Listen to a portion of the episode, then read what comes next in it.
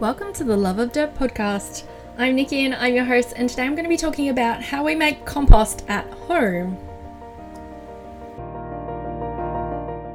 Hey guys, welcome to another week.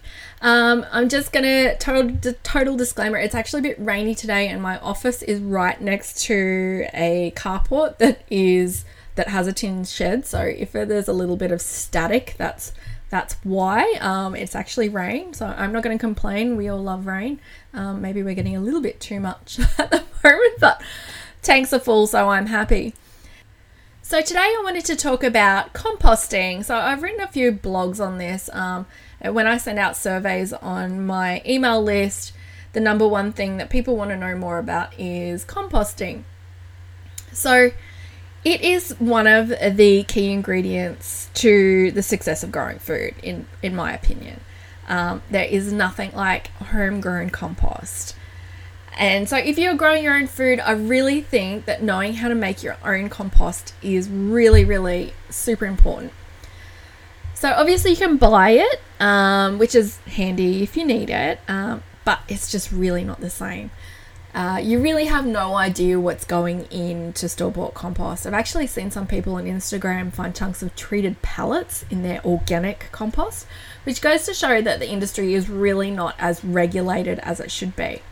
So, especially if you are buying it um, to put it next to the food that you're eating, I think it's really important to know what you're getting. So, the benefits of having compost is in your garden is it's increasing organic matter, which in turn really increases that water holding capacity.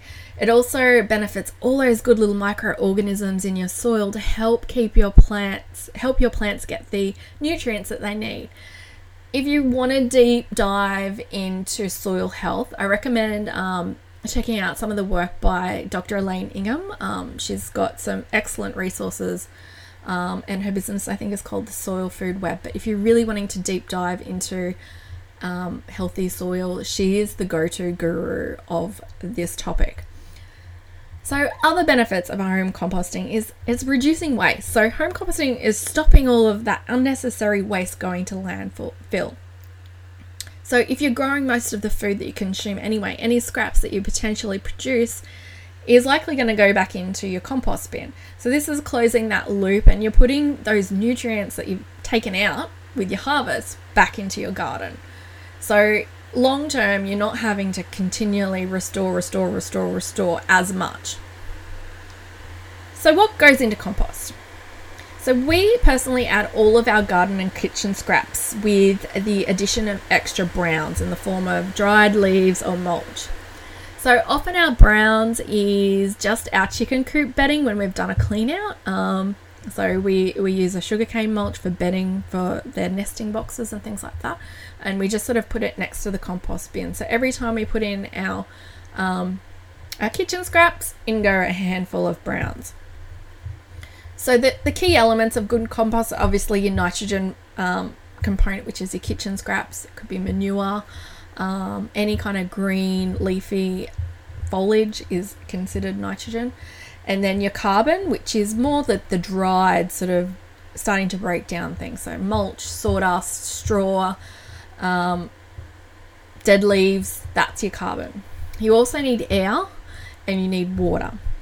So, one of the most common issues I find that people have with composting is not getting that balance right. So, you want a good mix of that browns, the carbon based elements and the greens. Um, and if if it's not right, what will happen is it will stink. So if your compost stinks, it means that your balance isn't right. It shouldn't smell. Um, obviously, there is that element of the breaking down food and things like that. But when you open your bin or whatever system you've got, if you can smell it before you get there, it just it means your balance is off.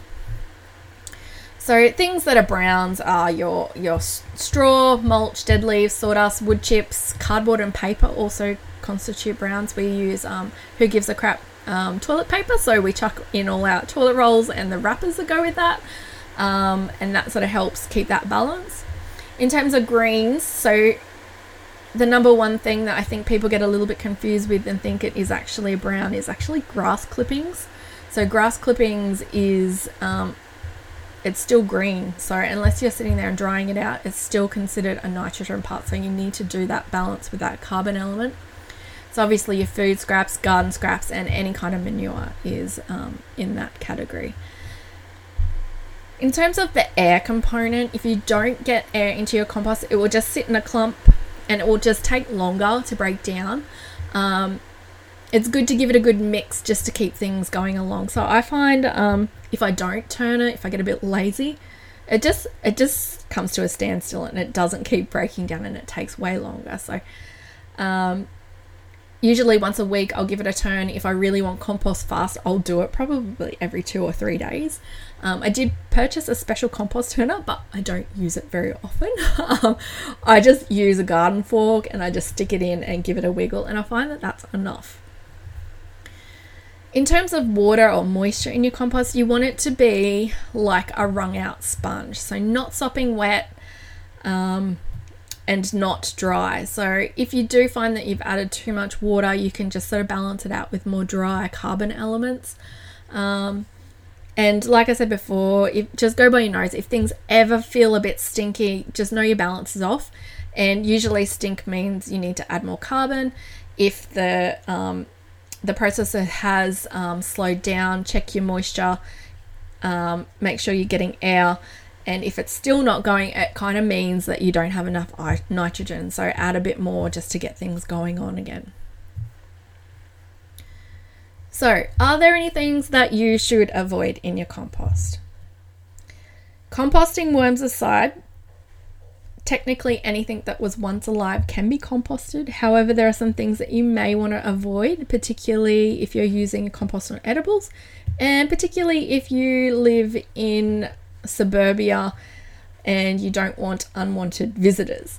Um, so, some of the things that I would recommend not putting in dairy products, so that's going to attract vermin, fish and meat scraps. That's it, it will probably make it stink really bad and attract unwanted visitors.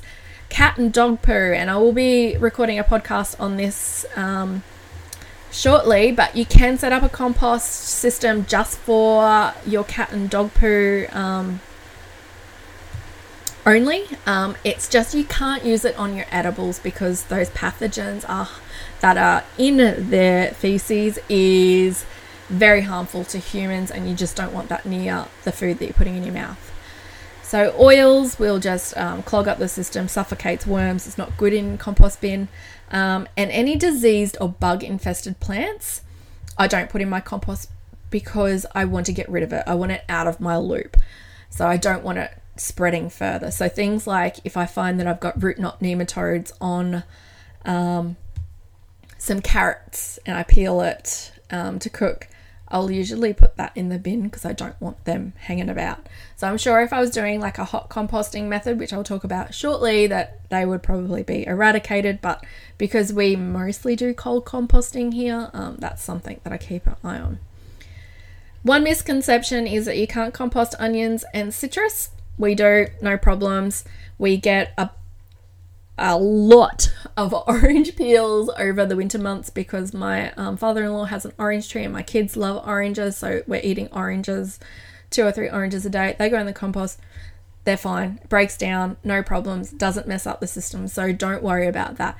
If for worm farming i'd leave it out. It just makes the system too um, acidic. So I will be recording another podcast on worm farming shortly, so that's um, just something something to keep in mind if your your compost is is a worm farm more than a compost bin.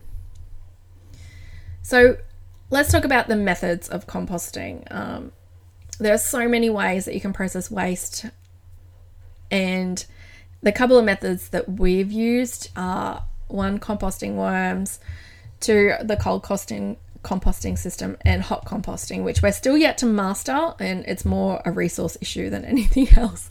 Uh, so, composting worms. So, I'm kind of lazy. Well, really, I'm time poor. I've got two preschoolers vying for my attention every moment I'm outside. But um, personally, my favorite is vermicomposting, which is worm farming. So, they're completely different. Composting worms are completely different to your average garden worms. So don't sort of mix them up. Um, don't think, oh yeah, I found this worm in the garden. I'm going to start a worm farm. They're completely different. They they feast on um, rotting organic matter essentially. Um, but with the output that comes out of composting worms, um, I find it to be far more superior. Um, it just it's it's lighter in texture. There's yeah, it's just when I add it to a garden, I feel like all of the problems that I may have had with it just goes away. So the downside is they don't handle as much waste as what you would expect. So in our situation, they our worm farm doesn't we can't give all of our food scraps to it. It just won't handle it. There's not enough. Um, and also, there are things that they don't like. So, I think that they, worm farms, really need to complement another type of composting system. In as I said in a later podcast, I will be going through some of the systems that we've used and what we've ended up with. Um, but if you've got any issues with keeping worms alive, I do have an ebook on my website with all of my tips and tricks to get the most out of your composting worms. Um, and if you head to our website and look for the show notes for this podcast, there will be a link to it as well. So, cold composting, which is this is kind of your typical, you've got a little pile and you add stuff to it as you go. So, this is what we do, it works for us. Um, and we end up with sort of every every month if we time it right we've got a new batch of compost that we can add to the garden so we use um, the little, I think it's a, I think it's a tumbleweed. I'm not really sure, but it's basically the little. It's like a bin with the bottom cut out. Um, it's got a little lip on it, and we bury it about 10 centimeters down, and then cover it up with dirt, so that prevents rats digging in. Um, if I didn't have this absolute fear of vermin, I would probably just have an open pile in the middle of nowhere, also, we have a beagle who likes to eat ridiculous, stupid things, stinky things. so we need to sort of keep it contained. So that's why we use one of those um, setups.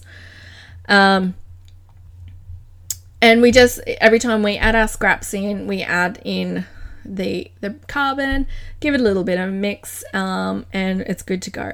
So because we've got three of these bins, and then basically we have one that's cooking, one that we're adding to, um, and then another one that's cooking. So the a second sort of phase along. So it's basically every month we're harvesting something. Um, the one thing with this system is it, it's not going to kill any weed seeds. So if you're concerned about pumpkins sprouting up everywhere or tomatoes sprouting up everywhere, it's probably not not the type of um, composting you'll want to do. Um, they will sprout. Um, to get around that, what I find is once I do a layer of compost, you get some um, newspaper and then put your newspaper on top of the compost and then the mulch on top, and that will stop those weeds sprouting. Um, that's that's a really good solution for us. Um, basically what we add to it is what we can't give the worms like obviously i know what the worms love and they love pumpkins and they love watermelons um, so everything else kind of goes to this compost system um, anything that i cut in terms of um, garden waste so like if i'm, I'm trimming um, our perennial basils i will mulch it before putting into the compost system so it's smaller and it breaks down quicker the last sort of system that I want to talk about is hot composting. So hot composting is a great way to get compost fast, but it's kind of it's a tricky balance um, because you need to have a cubic meter of stuff ready to go. Um, so there many people have different methods with hot composting, but we have found that that one part nitrogen, two parts carbon is a good ratio. And we also find that it's not one for using veggie scraps as much, but instead you use things like manure for your nitrogen component and grass clippings, and you use um, your sawdust and hay as the brown component. So, for it to be classified as a hot composting system, it needs to reach a temperature of 50 to 60 degrees Celsius. Um, and that's not from ambient temperature, which I feel like sometimes we're going to get there one of these days with, with the way that the climate's going, but it's more from microbial activity. So for it to for this to happen, you need that cubic, so meter by meter um, pile of stuff. Um, it requires a fair bit of checking and turning, but if you get your, your mix right, you'll have a weed free, nutrient rich soil additive for your garden in, they say 28 days, but I reckon it's probably more like about six weeks. Really depends on how, you, how you're checking it and how it's going.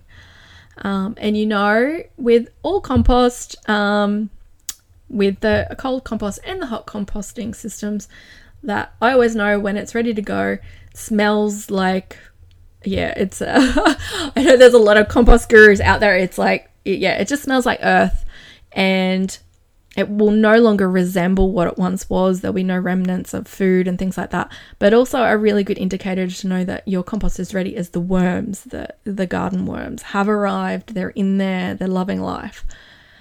Um, of course, there's other systems like Bokashi. Um, if you live in in the city, that's a good option.